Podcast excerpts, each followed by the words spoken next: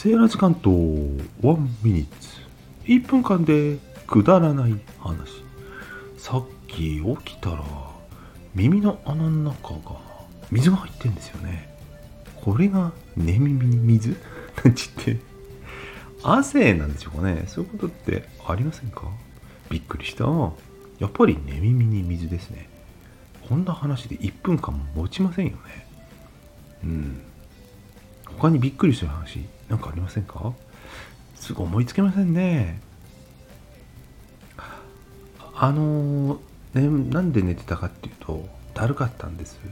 だるい時は寝る。今感染症ありますけども大体ねなんか眠い時ってやりたくないない病ってサボってるように思われますけどやっぱり体は正直で寝た方がいいのかなと思って私は寝ることにしています。